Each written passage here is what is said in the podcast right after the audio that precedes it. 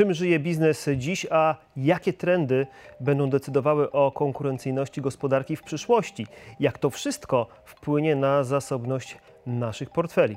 Mikołaj Kunica, zaczynamy program Mówi, program, w którym słuchamy, co mówią ci, którzy podejmują te strategiczne decyzje. Naszym gościem jest pan Dariusz Blocher, prezes jednej z największych grup budowlanych w Polsce. Dzień dobry, panie prezesie. Dzień dobry.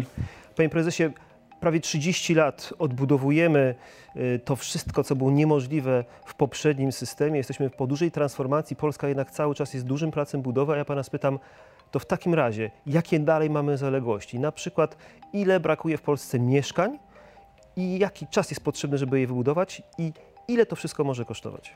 O, pewnie tyle będzie kosztowało, że nas nie będzie na to stać, ale proces budowy inwestycji jest ciągły, czyli to nie jest tak, że on się zatrzymuje w, w którymś momencie, bo jak już wybudujemy, to będziemy remontować, będziemy burzyć, będziemy budowali coś nowego. Jeżeli chodzi o mieszkania, to mamy najgorszy wskaźnik, jeżeli chodzi o ilość mieszkań na mieszkańca w Unii Europejskiej, to jest trzysta siedemdziesiąt sześć sztuk bodajże, gdzie średnia unijna to jest czterysta osiemdziesiąt, kraje typu Węgry, Austria, Czechy to jest czterysta czterdzieści. Czyli na tysiąc mieszkańców. Na tysiąc mieszkańców. Czyli gdybyśmy mieli tylko ten wskaźnik wziąć pod uwagę, no to brakuje nam około siedemdziesięciu mieszkań na tysiąc mieszkańców. W zależności ile nas będzie w tym kraju, no to powiedzmy dwa miliony trzysta tysięcy mieszkań nam jest potrzebne na dziś, razy średnio pięćdziesiąt metrów, razy średnio sześć siedem tysięcy, siedemset miliardów. siedemset miliardów. No tyle to tak na szybko wyliczyłem. Oczywiście dużo zależy od demografii, od tego, czy będziemy też burzyć i budować coś nowego, więc to jest proces rozłożony na kilkadziesiąt lat. Średnio budujemy między sto a sto pięćdziesiąt tysięcy mieszkań w Polsce. Więc naprawdę nam trochę czasu trzeba i to nie chodzi o to, kto jest właścicielem, czy to Polacy są właścicielami, czy wynajmują, bo to jest inna dyskusja. No po prostu nam potrzeba dwóch milionów trzystu tysięcy mieszkań, mniej więcej, więc sporo do zrobienia. A czy jesteśmy na tyle już dojrzałym ekonomicznie społeczeństwem, że w tym okresie czasu będziemy w stanie pracą i kapitałem także pożyczonym sfinansować te inwestycje? siedemset miliardów złotych. Znaczy, no system bankowy pewnie nie jest na to gotowy, budżet państwa też nie, więc to musi być rozłożone na dłuższy czas, bo związane jest to z takimi możliwościami ekonomicznymi mieszkańców. Generalnie za średnią płacę można kupić trochę więcej tego metra mieszkania, czy tam części metra mieszkania niż w latach poprzednich. Um, więc to się będzie z tym wiązało, jak jeżeli Polacy będą coraz bardziej zamożni, jeżeli będziemy coraz więcej płacili wynagrodzeń, no to pewnie to się stanie, tak? Niekoniecznie to musi się odbywać tak, że każdy jest właścicielem mieszkania. Na, w zachodnich krajach czy w Stanach Zjednoczonych ta mobilność pracowników jest dużo większa i tam się pojawiają fundusze, inne kapitały, które inwestują w mieszkania i wynajmują. Ale do tego potrzebna jest ochrona lokatorów, ale nie nadmierna ochrona lokatorów, plus um, taka przewidywalność podatkowa. Znaczy ludzie, którzy inwestują, czy firmy, które inwestują w wynajem mieszkań, no muszą wiedzieć, y, jak płacić podatki. To nie może być tak, że raz to jest działalność gospodarcza, raz nie, raz to jest ryczałt, raz to jest y, skala podatkowa. Czyli dużo rzeczy możemy zrobić w tym obszarze, ale nie szukajmy tylko takiego finansowania pan ja, mieszkanie, ale szukajmy też takich osób, które są w stanie zainwestować i które są w stanie na zdrowych zasadach wynajmować y, te mieszkania, no bo mobilność to jest coś, co się będzie zmieniało. Myślę, że w całej Europie ludzie powinni myśleć o swoim miejscu pracy bardziej w kategoriach mobilnych, czyli nie, nie przywiązuje się do szukania pracy w obrębie dwudziestu kilometrów od miejsca zamieszkania, tylko patrzy dosyć globalnie. Czyli coraz częściej będziemy wynajmowali mieszkanie, a coraz rzadziej jako osoby fizyczne będziemy ich właścicielami.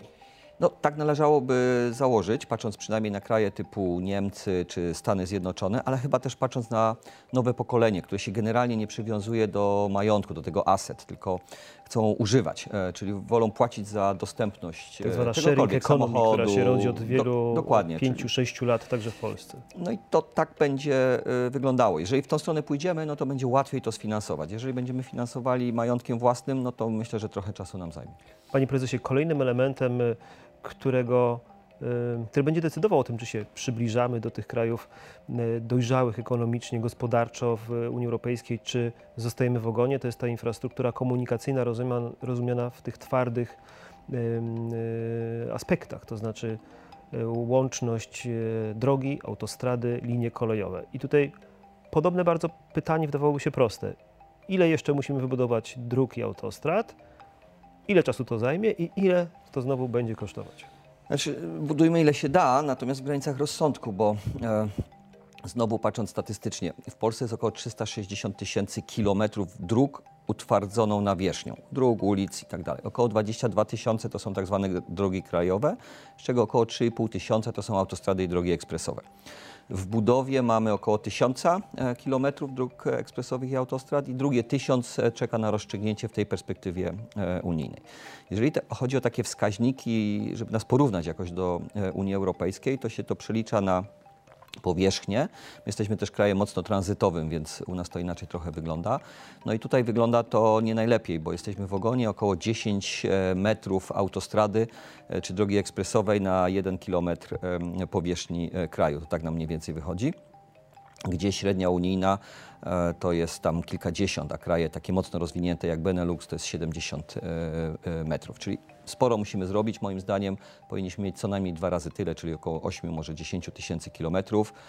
No pytanie, dróg, jak to tych pod, autostrad, autostrad i, i, i eks, ekspresowych, czy tam ekspresowych bardziej niż autostrad, no to kosztuje sporo, bo to trzeba liczyć około dwudziestu do dwudziestu pięciu milionów złotych za kilometr, więc to są miliardy złotych.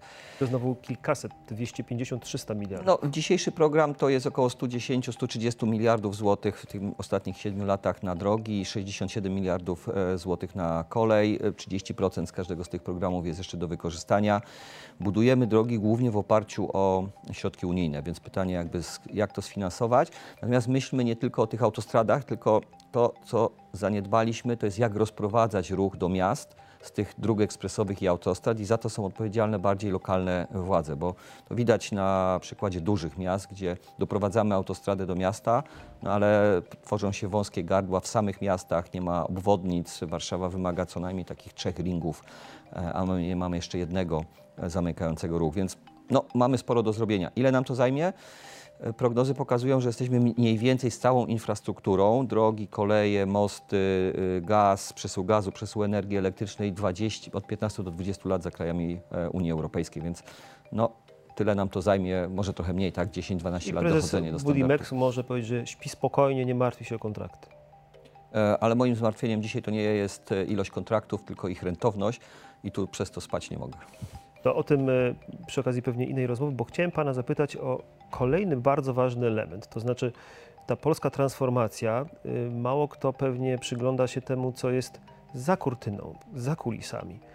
Budownictwo jest postrzegane jako pewnie murarz z kielnią, człowiek na spychaczu czy na koparce, a tymczasem bardzo dużo się dzieje w obszarze technologii. Czym jest Building Intelligence Modeling i, i, i co dzisiaj wpływa na to, jak prowadzi się te prace i jaki też ma to wpływ na koszty, tempo i tak dalej.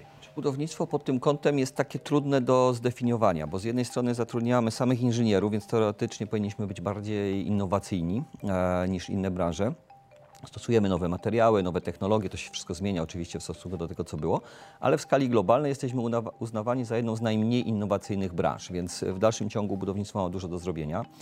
B I M to jest taka pewna filozofia, tak? Nie mylić, często utożsamiamy to z rodzajem projektowania w trójwymiarze, ale to nie o to chodzi. To jest filozofia współpracy między inwestorem, projektantem, wykonawcą i użytkownikiem, czyli e, tworzymy model cyfrowy danej e, inwestycji, do tego projektujemy go, wykonujemy według tego modelu, zarządzamy e, budową w trakcie e, jej trwania. W czasie rzeczywistym można dzisiaj zarządzać na przykład łańcuchem dostaw na budowę, e, na przykład tak. dostępnością e, ludzi na tej budowie, energii, do tego środków jest finansowych. B I M, natomiast to u nas jeszcze nie działa. Znaczy, po pierwsze, B I M wymaga bardzo dobrej i otwartej współpracy każdego z tych elementów, które wymieniłem.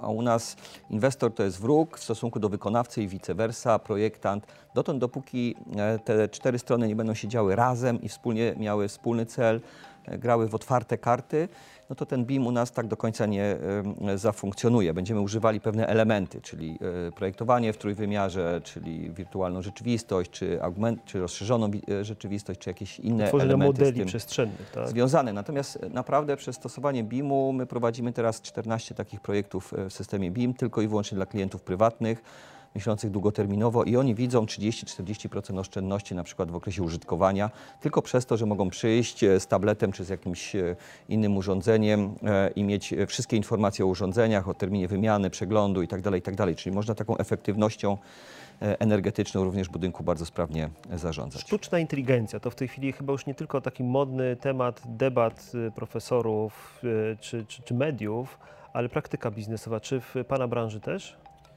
Taka stricte sztuczna inteligencja do nas jeszcze nie zapukała, no pewnie to się wydarzy. Są takie elementy związane na przykład z różnego rodzaju botami, które wykorzystujemy do usprawnienia procesów rekrutacji, ale to jest początek naszej drogi na, na, do tej innowacji.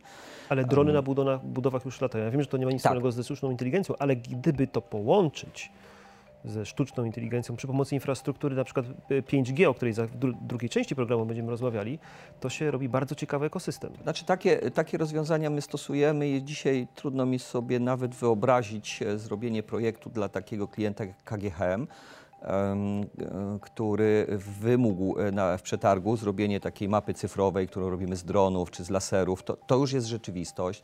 My już jesteśmy w stanie e, zrobić tą rozszerzoną rzeczywistość, czyli projekt, który jest w dwuwymiarze, przenieść do trójwymiaru za pomocą aplikacji na smartfonie, gdzie ktoś sobie może wyobrazić, jak wygląda ściana, jak wygląda budynek. Można do tego wejść. To już się dzieje. To, to nie jest jeszcze powszechne, bo to jest drogie rozwiązanie. My się wszyscy tego uczymy. Ale to już jest, tak? Tylko to nie do końca jest ta sztuczna inteligencja. Ale, czy, ale będzie się rozwijać najprawdopodobniej. Czy w związku z tym to wpłynie na, w jakiś sposób, jeśli tak, na rynek e, pracy? Jakich zawodów będzie Pan potrzebował, czy gospodarka będzie potrzebowała w przyszłości, które są zagrożone, które nie? Pewnie w gospodarce to się zmieni, bo takie proste prace fizyczne, powtarzalne będą zastąp- zastępywane przez roboty czy automatyzację. No więc te znikną, tak? W zamian za to pojawią się prace y, czy zawody związane z, z obsługą tych maszyn, z programowaniem.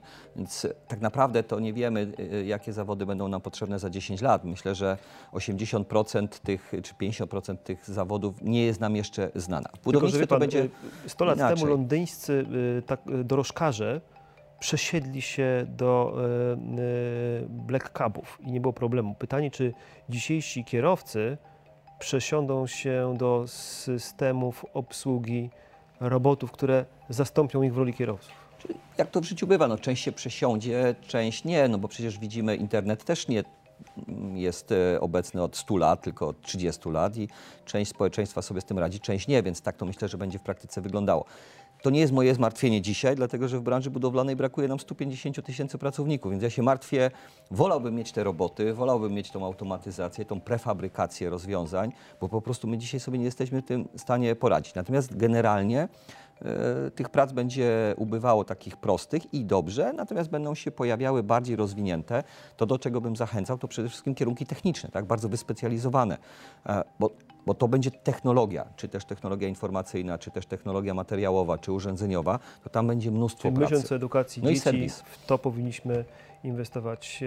Dariusz Blocher, prezes grupy Budimex, był gościem programu Biznes Mówi. Panie prezesie, bardzo dziękuję za spotkanie. Państwa proszę o pozostanie z nami. Za chwilę spojrzymy na te wyzwania oczami eksperta z obszaru telekomunikacji i sektora energetycznego. Proszę nas oglądać.